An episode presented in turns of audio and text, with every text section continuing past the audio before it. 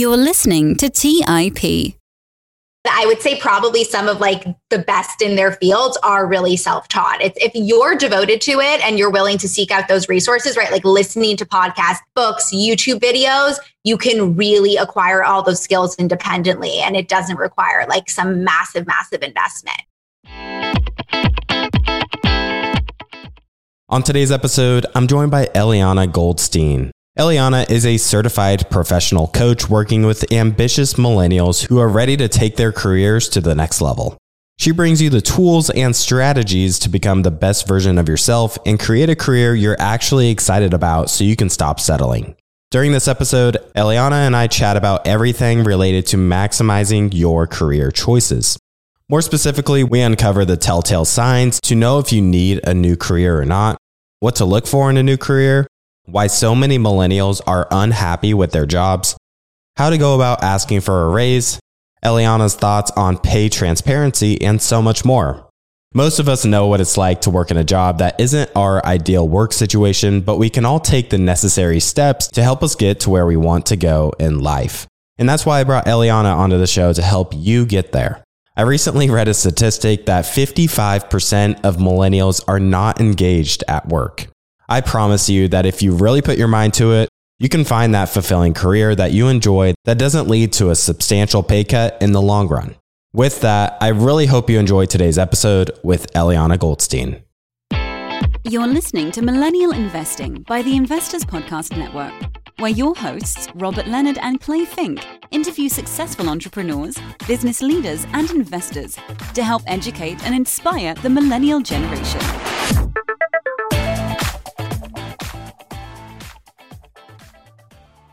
Welcome to the Millennial Investing Podcast. I'm your host, Clay Fink, and today we bring on Eliana Goldstein. Eliana, thank you for joining me today. Thank you for having me. I'm so excited to be here. Now, today's conversation is going to be an interesting one, a bit different than what we typically do. And we're going to be chatting all about how people can navigate and just optimize their overall career, career path, career trajectory. And I'm just super excited to dive into this with you. Let's start by considering how one should even consider, you know, the choice of choosing a career. This could be helpful for someone that's just in college or maybe they're not on a path that they really like right now. So, how can someone decide whether a specific career path is right for them or not? Yeah, it's such a good question. And it's such an important one that even though it's such a large part of our lives, we really never think about and we never consider. And I think, especially like you were saying, coming out of college, it's so important before we kind of go down this path that maybe isn't the right fit for us. And especially coming out of college, I feel like we're so impressionable and we're so influenced by our friends and what other people are doing and what our parents are saying that it's really important to think about these things. So when I think about career paths and when I'm working with people, there are five things that I like to focus on to really guide our decisions and what could be most aligned for us. And those five things are what I like to call our areas of engagement our areas of disengagement, our values, our zone of genius, and what I call our states of flow. So, briefly going over what each of those are. So, hopefully, listeners can kind of start ruminating for themselves. Areas of engagement are exactly like they sound. Where are we super engaged thus far in our careers? If you're coming out of college, maybe you're thinking through, you know, past internships you've had,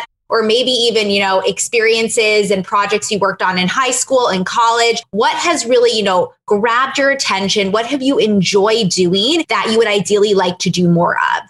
And then conversely, you also want to be thinking about what are my areas of disengagement? What have I totally dreaded? What have been like the things that I just want to run out the door and never have to do again that make me want to pull my hair out. So those are areas of engagement, areas of disengagement. Then we want to think about values. So, and I'm sure you, you know, you've heard this Clay, we're always taught to kind of like chase our passions in our career, right? Chase your passions. That will make me so happy. But I find that that's a really big misconception and passions really don't correlate to fulfillment in our careers. What we really want to focus on instead are what are our career values, right? So things like I value collaboration, creativity, autonomy, recognition. These are the things that we want to know about ourselves so that we can find a company, a team, a role that really correlates. Because if we're someone where creativity is our number one value, and we're in a company or a role where that's just completely stifled, we're going to be miserable. So we need to really consider our values. And then our zone of genius is almost like our unique superpower. This is what we want to be known for, what we want people to come to us for, what kind of uniquely makes us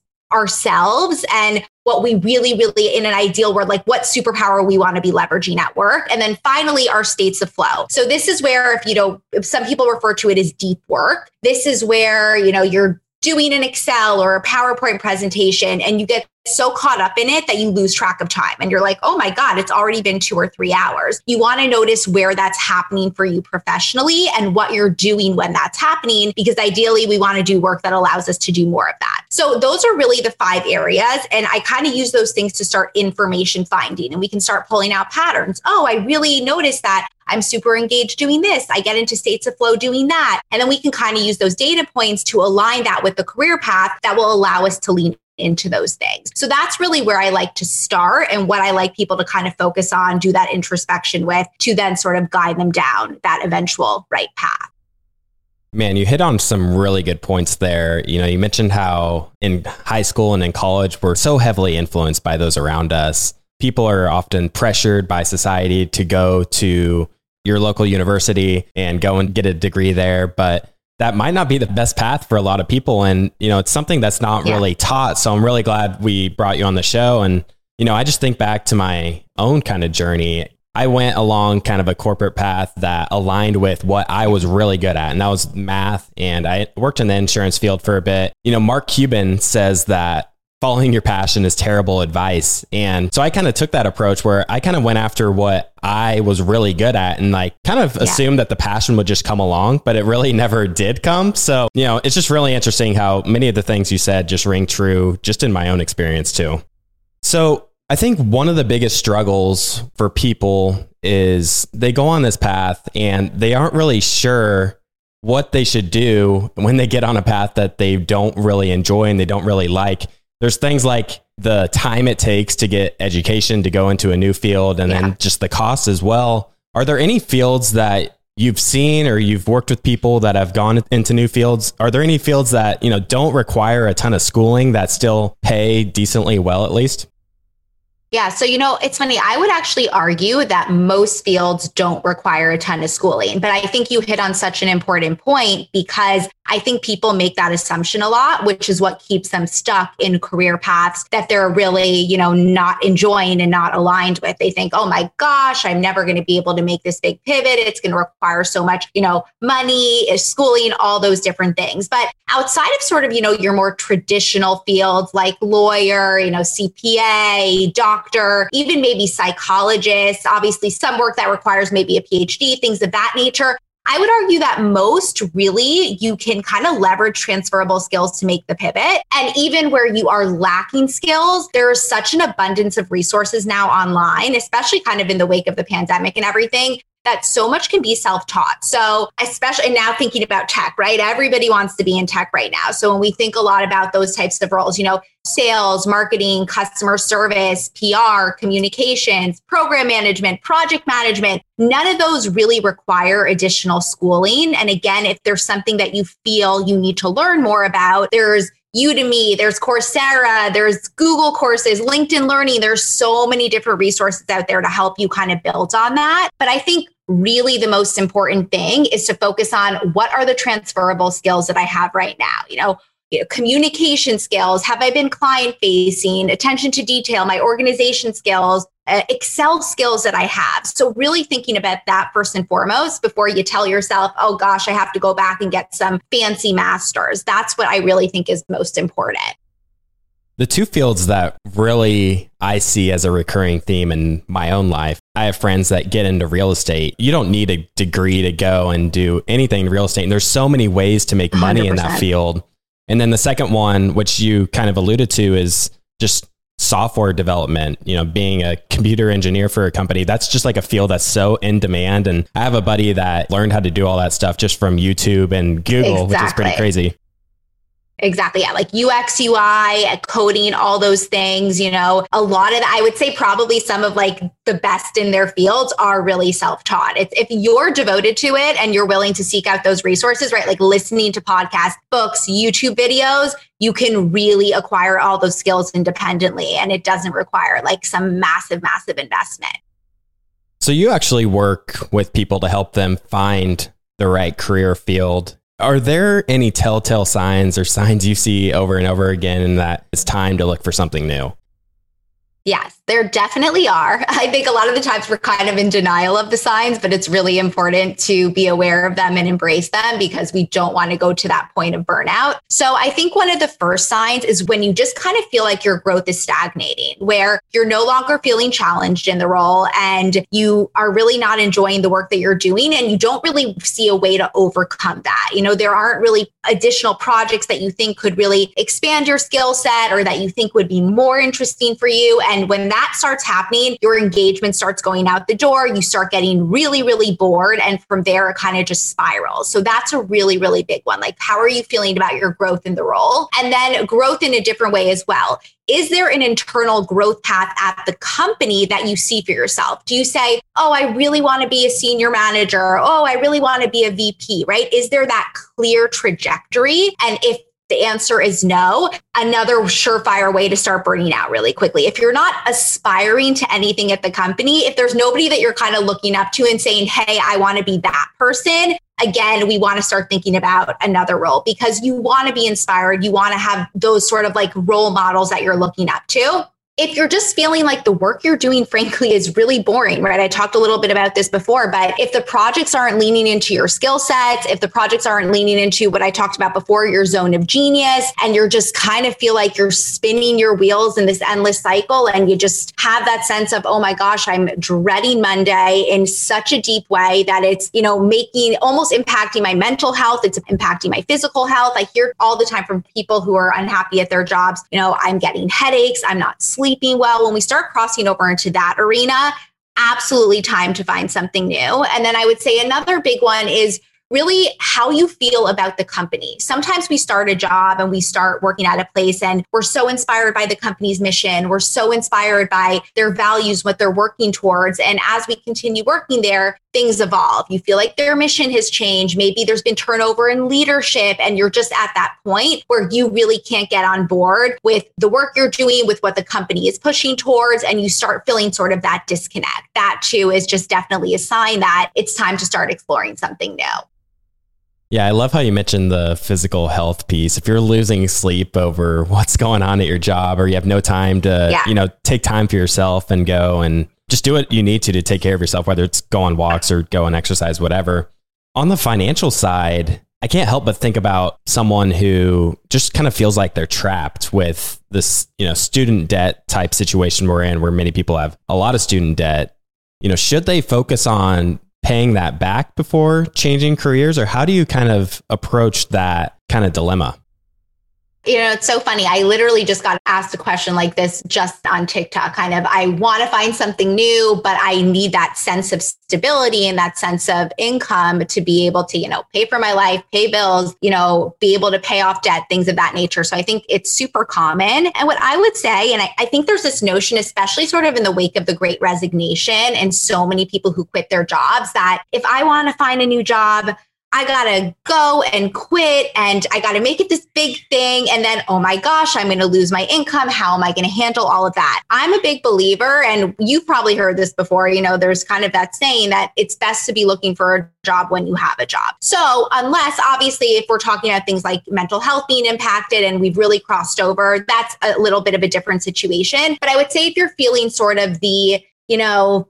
I'm really not happy here. I need to find something new, but I can't quit just yet. Oh, just go ahead and kind of like do the bare minimum for work, right? Don't overexert yourself. You know you're not going to be there long term. So don't feel like you need to like be like number one A student. Do what you need to do to get stuff done. But then at the same time, put your energy towards starting to look for something new. Put your energy towards really figuring out and aligning with what really is the right career path. Thinking about those five things we talked about before. Start focusing on networking and building making connections with people, all those different types of things. And then once you find something that feels more aligned, then you can, you know, leave your current job for the new job. But I don't think that we should be putting ourselves in a position where we're feeling this tremendous financial burden of, oh my gosh, I need to pay off all these student debts, all these different things. And I think it's very possible to find a new job while we still have a job. And if we do it right and we're strategic about it, it doesn't have to be a really, really long process. So that's generally what I advise clients. Again, different situation if we're in that major burnout or sort of mental health phase, then, you know, it might be important to think about a sabbatical and, you know, do we might maybe kind of want to like bundle and put together some savings before we do that. So it really is sort of like a case by case situation, but that's sort of like my general advice in that arena.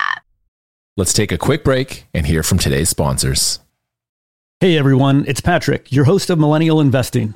Every year, my buddies and I do a guy's trip to escape the cold and dreary Ohio winters. Once we pick our destination, without fail, we all jump on Airbnb and find an incredible place to stay. We just got back from an amazing trip in Palm Springs, California, and our Airbnb home was a huge part of creating memories we'll never forget. I loved it so much, I'm taking my family back to Palm Springs for spring break, and we're staying in an Airbnb home my kids fell in love with and picked out themselves. While I was there, I had the realization that my own home could be an Airbnb. It's an excellent way to earn some extra cash, whether you're saving up for your next vacation, paying off some bills, or investing. Your home might be worth more than you think. Find out how much at airbnb.com/host. That's airbnb.com/host. Hey guys, have you ever wondered if there's an AI tool like ChatGPT specifically built for the stock market? a tool that not only does the research and analysis for you, but also allows for dynamic discussions? Well, wonder no more. Meet Meyka, your AI powered stock research assistant, now enhanced with real time stock data. Let Meyka do the heavy lifting for you to significantly reduce your research time. And the best part, Meyka is 100% free.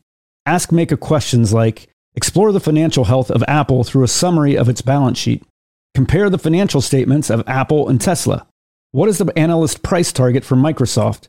What is the social sentiment analysis of Amazon? And millions of other queries right at your fingertips.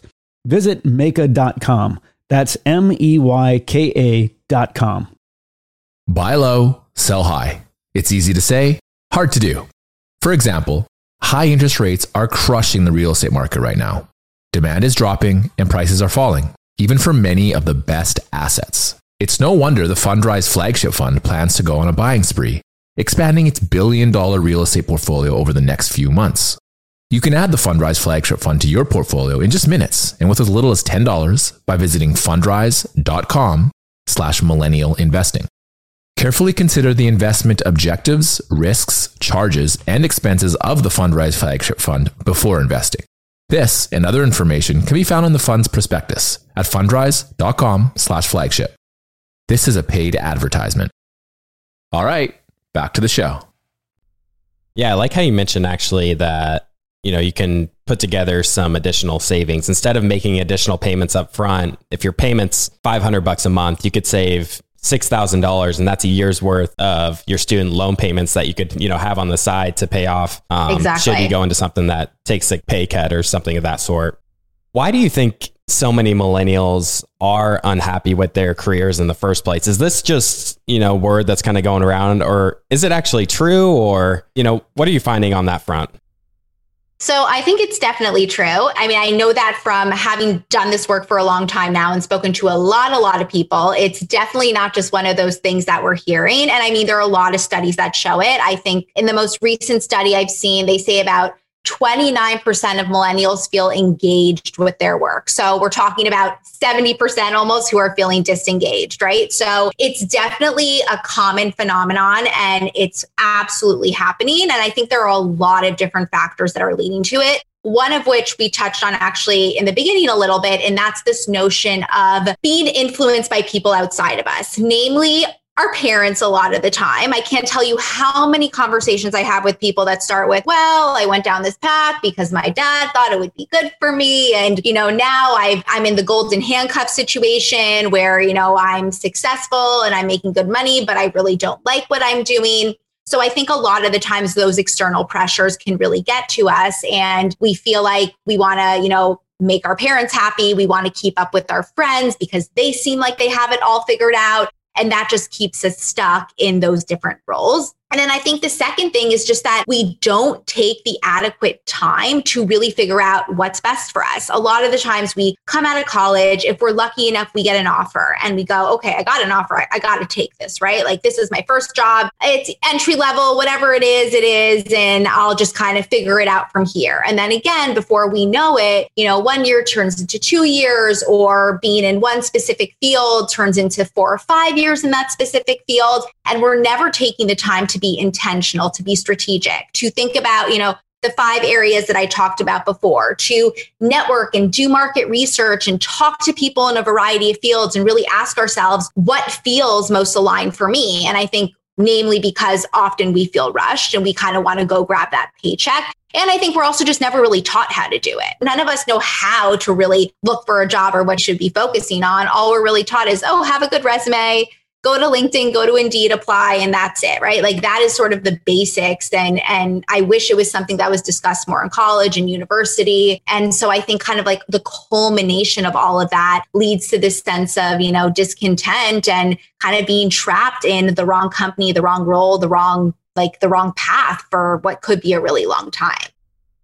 You always hear that money does not buy happiness. And when I was young yeah. and didn't have any money, I was like, yeah, right. But it's not until you actually get to the point where you have some money and you realize how true that actually is. And that's when I personally realized that maybe I should have put more thought into, you know, what I'm actually going to be doing. And, you know, this is for the rest of your life when you're picking a career oftentimes. So how can people handle the trade off between fulfilling work and paying the bills? So I know that this is a podcast, you know, devoted to very tangible strategies. And obviously, when we're talking specifically a lot of job search strategies and things like that. But what I would say, especially when it comes to this trade off, is a lot of the times it is rooted in our mindset. I know it's very woo woo, but it is important to touch on because even just saying, you know, this trade off, right? It tells us all that there has to be a trade off that, oh, I can choose either or. And like anything, like our thoughts become our reality. And if we're consistently saying to ourselves, okay, you know, Clay, you got to decide do you want the like really well paying career? Or do you want the career that really fulfills you? Then we're going to believe that we have to make that decision. So I think first and foremost, it's really just acknowledging and telling ourselves, hey, no, I can have both. I'm determined to find both. I'm determined to make it happen. I don't want to sacrifice one of these things. And again, like when working with people, I see all the time like that mindset that, that they have embedded. And when they can flip that switch, it really changes the results, how they show up, and what they end up pursuing. So that's really first and foremost. And then I also think it's just important to really recognize like that your whatever your skills whatever your talents are like money should follow. So it's important to really think about what am i uniquely good at? What is again my zone of genius? What is it that i want to be known for? And how can i monetize this in some sort of way? Obviously we can do that from like a side hustle business perspective but i mean even you know in our career path. So you know if we're someone who really wants to do teaching right? We're an educator and notoriously that's a field that doesn't pay well, right? And I think we're seeing a mass exodus in teaching right now for a variety of different reasons. And a lot of the times, you know, teachers, for example, will think, well, there's nothing else I can do that will be lucrative for me. But you really want to think about, okay, as a teacher, like what are my transferable skills? Do I really like curriculum development? Do I kind of like the aspect of interacting and interfacing with parents? Is it content development, right? There's so many different hats that you're wearing. So really think about what is a skill set that I want to lean into and then what path might I be able to, you know, correlate this with that's still going to be well paid? So a lot of teachers can think about, you know, like learning and development specialists, like curriculum development, training specialists. There are so many different options out there that can be well paid, but you have to be clear on what your skill set is and how you can again really monetize that. And then at the same time, you have to believe that it's possible for yourself. So, you know, teachers, one example, but we could go through so many different fields where we really think about, okay, what are the transferable skills here and what what potential field does that correlate to that will be lucrative for me and that will pay me well ultimately. Yeah, it's pretty sad that you mentioned teachers in the mass exodus there. You know, so sad. Yeah, the world will need really good teachers. And it's just like a field that just needs so many teachers too. Transitioning to uh, talk more about the job search, what are some ways yeah. in which you know, people can go about finding the right job for them? Anybody who knows me knows that what I talk a whole lot about is networking. And I know it's a word, you know, we've all heard it a million times. I think that a lot of the times there's kind of this connotation to it that people really shy away from it, whether it's because they feel like they're more of an introvert or because they feel like, oh, I'm asking someone for something and that feels really like icky for me in some type of way. But it really is such an important skill set. And the way that I like to think about it, I like to think about networking a little bit differently. So I like to think about it as relationship building, but specifically like market research. So I'm not reaching out to someone and saying, Hey, can you get me a job? Yeah, that's not the right way to go about it, right? If they don't know you from a hole in the wall, why should they get you a job? But if we can think about it from the perspective of, Hey, that person's really built a really awesome career. They're clearly doing something right. I would love to develop a relationship with them, learn about them, understand how they got there, understand, you know, the pivots that they made, the skills that they built. And if we lean into it from that perspective of this almost like market research, what can I learn about them? Not only does that benefit us because it gives us an abundance of information that we can then use for ourselves, but it allows us to build that genuine relationship, right? When we make it all about them, when we want to learn and explore about them, people tend to be a lot more responsive to that. I always say, you know, as humans, like we're all inherently self interested. We love talking about ourselves. So if you can, you know, make a connection with someone and really get them talking, show genuine interest, ask them really good questions, they're going to be receptive to that. And again, that's going to help you a lot. And I think that's the most important thing you can do. Just lead with curiosity, identify 10 to 15 people that are in a company, in a job that's interesting to you, reach out to them, make it about them, look to build a relationship, see if they're willing to chat with you for even, you know, five or 10 minutes, ask good questions, and then kind of see where it goes from there. That is honestly like the best thing that you can do that will really help you gain further clarity on what it is that you want to do. And then at the same time, it's this like very powerful double edged sword because now you have this inside connection at this company that you've developed a relationship with who can serve as an internal referral. And we, you know, or I would say we all know, or I hope that we know that referrals are always going to be the best way to get a job. We don't want to rely on LinkedIn Easy Apply. We don't want to rely on, you know, just that apply to as many roles as possible. That's not a successful strategy. We want to get that referral. So if we can you know build that connection build that relationship vet those roles through having those conversations and then have that person who can refer us in that's always going to be the most successful job search strategy. Man that is just really good advice. From my experience you know, working with small companies that are have those strong values and there's really great growing companies. I think people kind of underestimate, you know, the power of just reaching out to them and just saying, "Hey, here's some of the skills I have and the value I can provide." Let me know if you guys have any openings or have any openings coming up in the future and just having an opening and accepting all those applications can be a stressful process. So if they can kind of sidestep that and just go directly to you, that's a win-win for both parties. And I think that, you know, just reaching out to companies that you know your values probably align with, that can be a really good strategy. Exactly, exactly. And I think there's a statistic, I'm trying to remember exactly right now, but I believe it's 7% of all candidate applications come from referrals, but they lead to 40% of the hires, right? So very few people are focusing on like the referral strategy. However, it's leading to the most hires, right? So, as someone who is seeking a job, where do you want to play? You want to play in the area that the least amount of people are playing, right? Because it's the least competitive, but that it's leading to the best results. So, exactly like you're saying, reach out. You just never know. It doesn't hurt. Worst case scenario, they don't respond to you, right? But we really, really want to focus on building those connections and put ourselves out there. That's always going to lead to the most success and the most growth the past couple of years, it seems like quality labor has become pretty scarce and a lot of companies have job openings that they aren't able to fill. And quality labor has a lot of options right now on where they can go work. They can go get a higher salary, oftentimes at another company.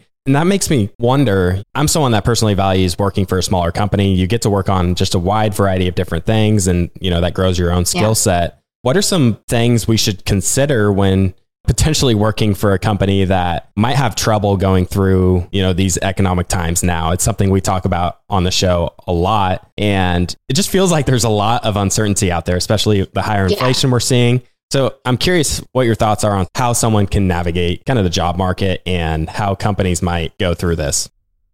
Yeah, it's such an important thing to think about right now. And I think it's top of mind for every person. And honestly, I'm going to kind of go back to what I was saying before. I think that the mistake that I see a lot of job seekers making, especially in situations like this, where, you know, we're hearing like pending recession, oh my God, what's going to happen, is that they rely on the interview process to vet a company. And the truth is that once you're already in the interview process, you're probably one of three to five candidates that have been selected. At that point, the hiring manager, the recruiter, they like you, right? You already made it past hundreds of other people. And their goal is to sell you on the company. Whether or not you end up getting the offer, they want to like have you go as far as possible and then they get to make the decision whether they want to give you that offer. So, not always, but sometimes companies are a little bit more dishonest during their interview process or I should say they're not, you know, as forthcoming or willing to like really share what's going on. And I've seen it happen where someone will kind of just rely on that interview process, what they learned from that process to then make a decision. And I think now more than ever, because there's so much uncertainty, the truth is like, if you're asking questions around, you know, what is the temperature of the company right now? Are you hearing about potential, you know, layoffs? no hiring manager is going to tell a potential candidate, yeah, sure, you know, there's potential that you might get laid off in six months from now, right? So I think it's really important to, before you go into the interview process with a company, go back to that process of networking, market research, and properly vetting. Talk to other individuals at the company and really ask them, like, what are you hearing internally? Have there, has there been little chitter chatter about potential layoffs? Has the CEO or leadership addressed the company about what's going on, right? Talk to the people who don't necessarily like have this big incentive to potentially hire you. So I think it's really important to kind of conduct and have those conversations proactively before you even consider interviewing and going down that path. And again, it can really be as simple as going on LinkedIn, finding an individual in the role that you're interested in and you know reaching out and saying hey i was wondering uh, if you had a couple minutes to chat. I'd love to learn and explore more about your role. Not every single person is going to respond but if you send a note like that to three or four people at the company the likelihood is that one person is going to get back to you. And then you can have a really forthcoming and honest conversation with them and make a decision about is this a company that i should be pursuing? So that's really first and foremost. And then the second part of the equation is focusing on what you can control as an individual. So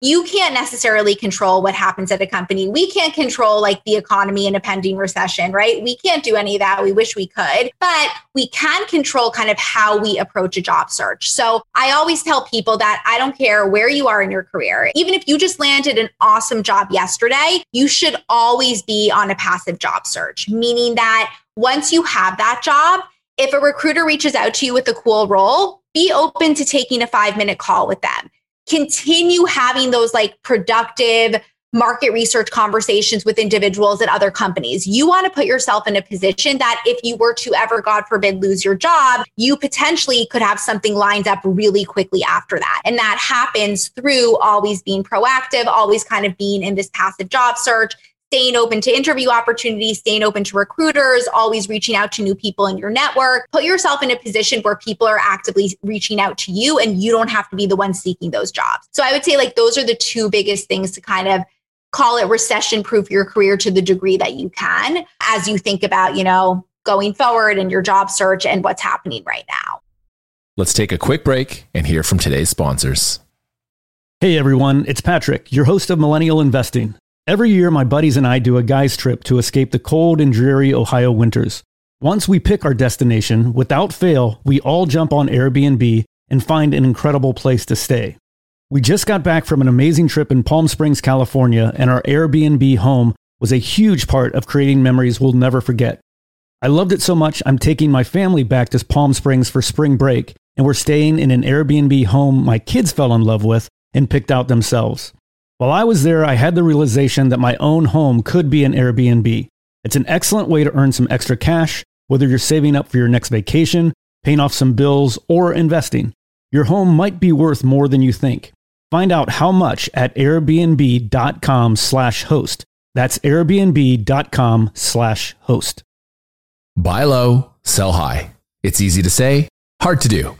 For example, High interest rates are crushing the real estate market right now. Demand is dropping and prices are falling, even for many of the best assets. It's no wonder the Fundrise flagship fund plans to go on a buying spree, expanding its billion dollar real estate portfolio over the next few months. You can add the Fundrise flagship fund to your portfolio in just minutes and with as little as $10 by visiting fundrise.com slash millennial investing. Carefully consider the investment objectives, risks, charges, and expenses of the Fundrise flagship fund before investing. This and other information can be found in the fund's prospectus at fundrise.com slash flagship. This is a paid advertisement.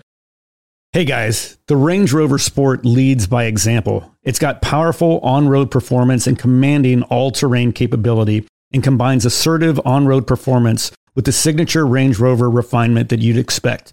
The third generation Range Rover Sport is the most desirable, advanced, and dynamically capable one yet and redefines sporting luxury. It's got advanced cabin technologies such as active noise cancellation and cabin air purification, which offer new levels of comfort and refinement. The purposeful cockpit like driving position sets the tone for a focused interior that promotes exhilarating driver engagement. Award winning Pivi Pro infotainment is at the heart of the experience and provides intuitive control of the vehicle systems. You can also enjoy a dynamic drive in total comfort with optional 22 way adjustable, heated, and ventilated electric memory front seats with massage function. Design your Range Rover Sport at LandRoverUSA.com. That's LandRoverUSA.com. All right, back to the show. You know, oftentimes in the corporate world, we are given this set path to quote unquote climbing the corporate ladder. And if you stay at a company long enough, many times people find out that their work is actually undervalued relative to your actual compensation. What are some right ways? I don't know if that's the right way to call it. Um, are there right ways to, you know, ask for a raise from your boss in a respectful way? Yeah, there definitely are. I think first and foremost, you know, you say like ask your boss for a raise. And I think that is one of the important things to do. I think a lot of the times people don't ask and people just kind of think, oh, well, when I'm there for a year, I'll end up getting that raise. And then they wonder, and you hear all the time, I didn't get a raise, but that person got a raise. Why did that person get a raise? probably because they asked for one. That's a place that we don't want to be passive in our careers. That's where we have to really be proactive. So just don't expect that it's going to happen because you've been at a place for a year, right? You want to be setting the foundation for a raise, like literally from the day that you start. Have a one on one conversation with your manager within your first few weeks. Get super clear on what are the goals, what's expected of me, what do I need to do to move to the next level so that you have the early clarity on that. And then you can really take the proactive steps to make all of that happen. And as you're doing it, as you're kind of checking the boxes, make sure you're letting your manager know, hey, I want to let you know I just accomplished this project. Hey, I know we had talked about this as a goal. Here's how, you know, I'm pacing on all of that. So be really proactive about that. Get clear on what you need to do to be successful and make sure you are communicating that. That's really, really important. And then I would also say for you personally, it's really important to just be aware of what are your accomplishments? So I always tell people, you know, have a Google Drive, like in a, a folder in Google Drive that kind of just lists like, this is, you know, a, a project I did. Here's how I added value. Oh, this is an email that I got from a client, like where they were saying something really nice about me. Have that kind of like humble brag list within your Google Drive or wherever it is that you want to keep it. So again, you can like report that into your manager. A lot of the times managers don't really have the like they don't see this sort of stuff, so it's really important that you make them aware. And then it also becomes really helpful when that, you know, mid-year review or that annual review comes around and your manager says, "How have things been going? What have you accomplished?" A lot of the times we get into that conversation and we we're like, "Oh my god, I'm blank. I can't think of anything that I did." Right? It's like that recency effect. Oh my God, I, I don't know what to do. And then you're like, oh, I really don't even deserve a raise. Your manager has nothing to go off of. So from the very beginning, keep track of that in a new role tell your manager when it's happening and if you don't have an opportunity to tell them when it's happening make sure you come back to it during your you know mid-year annual reviews. And then of course have that conversation with your manager. You want to be confident. You want to be you know decisive and strong but obviously be respectful. We don't want to demand and say hey i deserve a promotion but we want to say hey you know i've been thinking about it you know, I'd love to share ways that I really feel I've added value to the team. And, you know, based on that and based on, you know, the goals that I've accomplished, I wanted to discuss a promotion, a raise of X amount with you and have it feel like a conversation. You know, this is what I'm thinking. What are your thoughts on that? And really make sure it's kind of that back and forth. So those would be sort of like my initial suggestions around approaching those conversations. Some people end up finding out that, you know, their work is undervalued by talking with a coworker there's almost this unwritten rule that you're not supposed to talk about compensation with others in your company. Yeah. Do you believe there's a time and place for these types of conversations? And is this something, you know, you encourage people to do? I mean, I think pay transparency, salary transparency at all levels is really important. And obviously, if there is somebody who is at the exact same level as you, doing the exact same scope of work, who is being paid significantly more, that's important for you to know. I think that the situation, though, can become a little bit complicated because the truth is, like, as an employee, as an individual, we're not always privy to everything that's going on, right? Like, we don't always really understand the scope of someone else's work. We don't always really understand what their experience is is or what additional like training or, you know, experience that they might have. So sometimes like we think we're comparing apples to apples, but it can be sort of more so apples to oranges and that can make things really difficult. So while yes, I think these conversations are really important, I think definitely when you're going for a role, there should be that salary transparency in terms of like, this is what we generally pay. And then a person can really have a sense of, you know, is this something that I want to explore? But we want to be like a little weary of having those internal conversations. And if something does come up where we say, oh, wow, I find out this person's being paid way more than me, really make sure like you've done your research in terms of understanding like is it an apples to apples comparison? Because then going to your manager and saying hey this person's making more like can definitely rub people the wrong way. It can be a really tricky situation. So like my advice is always focus on yourself. Do you believe that you deserve more money? Like do you believe that you should be being paid more? Has the scope of your role changed? Have you added value? If so then yes you should be going and asking for more money right? Like don't focus too much on the other people. Focus on yourself and also do the market research to find find the comps. Use sites like glassdoor.com, salary.com, see where your salary is falling compared to the average. And if it's significantly less than the average, then yes, that is definitely a reason to, to you know, go to your manager and have that conversation. But, you know, definitely be weary when it comes to, you know, comparing yourself to others. Yeah, you mentioned this is a tricky situation. You know, that's the main reason we're having this conversation is just a lot of this yeah. stuff is just so complicated. And another kind of situation that comes to mind is someone gets a job offer elsewhere that's significantly higher. And, you know, yeah. they, they turn in the resignation letter and, you know, the current company might say, hey, we want you to stick around. We'll give you an even better offer. That's just another tricky situation. Is like, do you stay at the current company after you've already put your resignation letter? You know, maybe you really like the company you're currently at and you do want to stay. It's just you want to be paid fairly. I don't know if you have any thoughts around that type of situation either. Yeah, it's again, yeah, like you said, all very like complicated situations. This is a situation though, like if you get a counter offer, if you get an offer from a company and then your current company counters even after you've given your resignation, if you were really only leaving because you wanted to make more money and now you have that opportunity at your current company, absolutely you should stay, right? They're countering. They clearly want you. So I say if you're happy there, then 100% stay. Like, I think that, you know, in a, a, respectful way, we all have to be a little bit more selfish when it comes to our careers. I think, you know, companies are always act very selfish and in their own interests. I mean, we're seeing it now, like with all these rescinded job offers, right, across so many different sectors. And like, they're always going to act in their best self interest. I think that as individuals, we need to do that as well. So if I'm thinking, okay, I need to make more money, my company's not giving it to me. I really wish I could stay here, but I need to be paid more fairly I get that offer and now my company's saying, you know what, actually, we don't want to lose you. We're being smart. Here's that money, then 100% you should stay. But be weary of like, are you staying because you genuinely enjoy the role? Or is like the, the guilt factor coming in? Oh, well, now they're giving me more money. I don't really like it here, but I should really stay. It's the right thing to do that we definitely don't want to fall into that trap. Like if you wanted to leave for reasons beyond money and now you have a great offer elsewhere and they're paying you and you're excited about it and your company's trying to keep you, no, like close that door, go with the new offer. Don't feel guilty about it. Like it's a little too little too late. So that's on them. And that was ultimately their decision. You know, we mentioned societal pressures earlier, you know, our parents or other people having influence on us. I think a lot of people also have those pressures in a company where they feel really bad if they go because it's they feel like they're betraying their coworkers that they have enjoyed yeah. getting to know over the years. So I think that just adds to the complexity we're seeing here.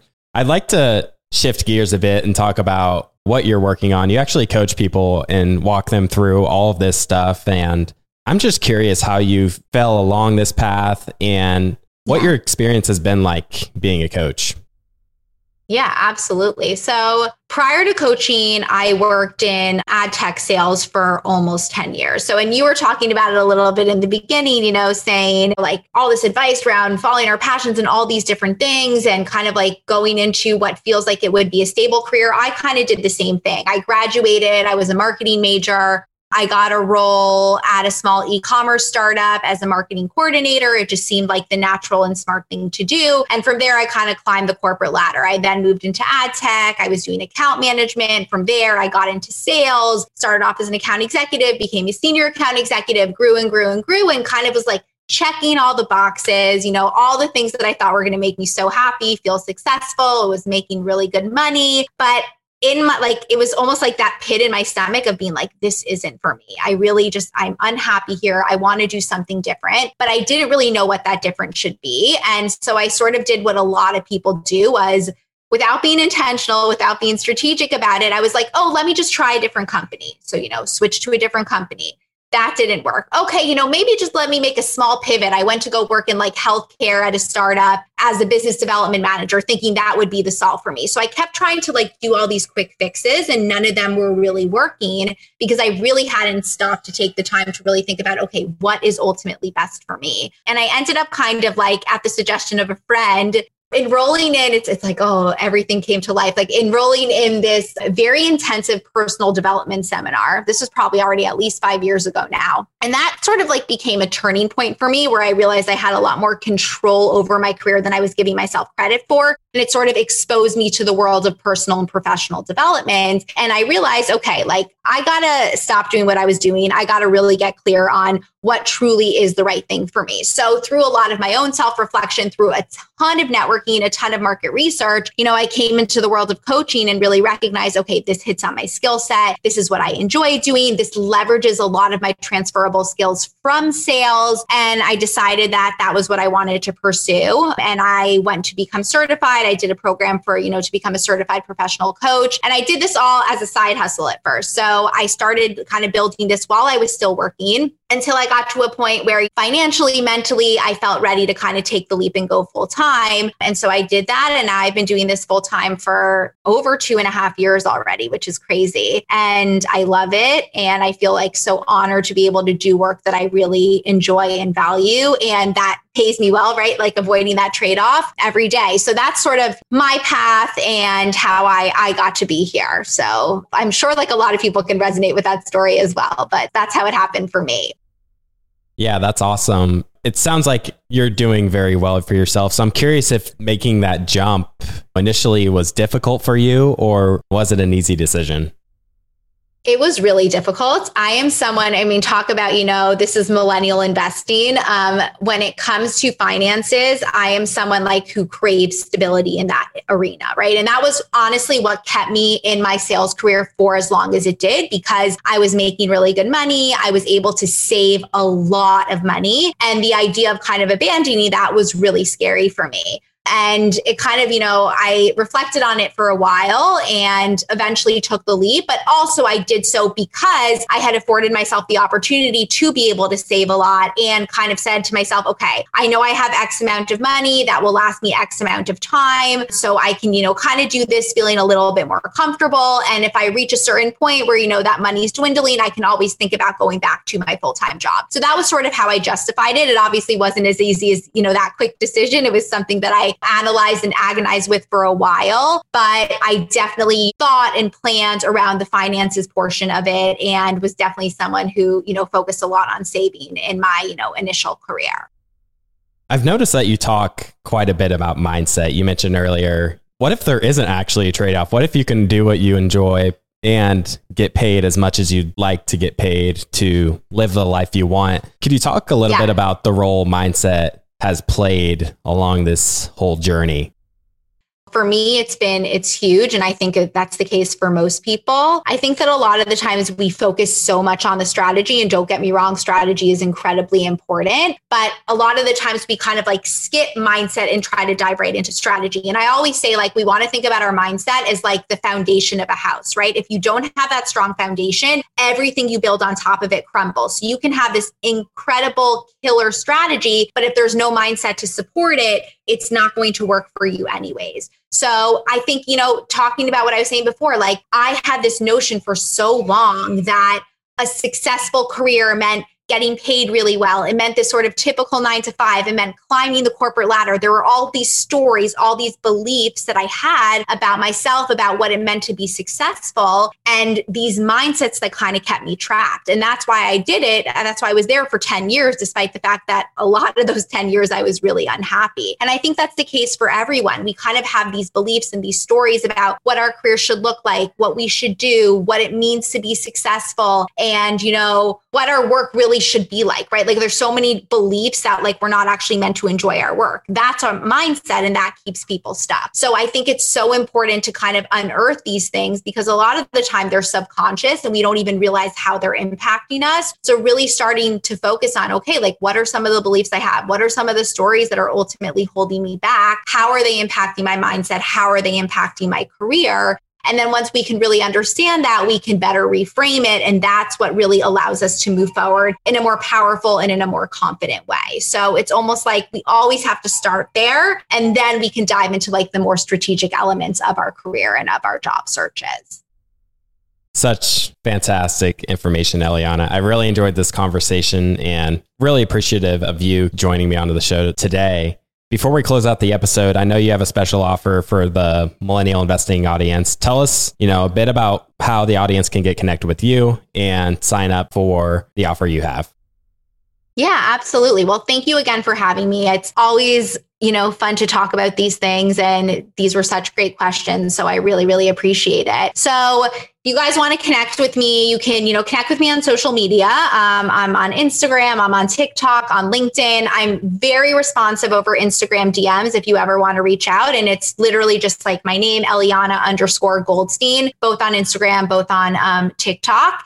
And then for you guys, since we're talking all about this notion of, you know, building a career that we actually enjoy, that pays us well, I have a free training sort of devoted to teaching you the steps to make that happen. I literally call it how to build a well paid career you love. Um, and it's going to go through like my exact four part framework that I generally, you know, save for my clients to really show you how to do that. So I'm sure we'll provide a link. Um, it's totally free. So make sure to check out that training and start building that career for yourself. Awesome. Thank you so much, Eliana. Thank you. Thank you for having me. All right. I hope you enjoyed today's episode. Please go ahead and follow us on your favorite podcast app so you can get these episodes delivered automatically. If you've been enjoying the podcast, we would really appreciate it if you left us a rating or review on the podcast app you're on. This will really help us in the search algorithm so others can discover the show as well. And if you haven't already done so, be sure to check out our website, theinvestorspodcast.com. There you'll find all of our episodes, some educational resources, as well as our TIP finance tool that Robert and I use to manage our own stock portfolios. And with that, we'll see you again next time. Thank you for listening to TIP. Make sure to subscribe to We Study Billionaires by the Investors Podcast Network. Every Wednesday, we teach you about Bitcoin, and every Saturday, we study billionaires and the financial markets. To access our show notes, transcripts, or courses, go to theinvestorspodcast.com. This show is for entertainment purposes only. Before making any decision, consult a professional. This show is copyrighted by the Investors Podcast Network. Written permission must be granted before syndication or rebroadcasting.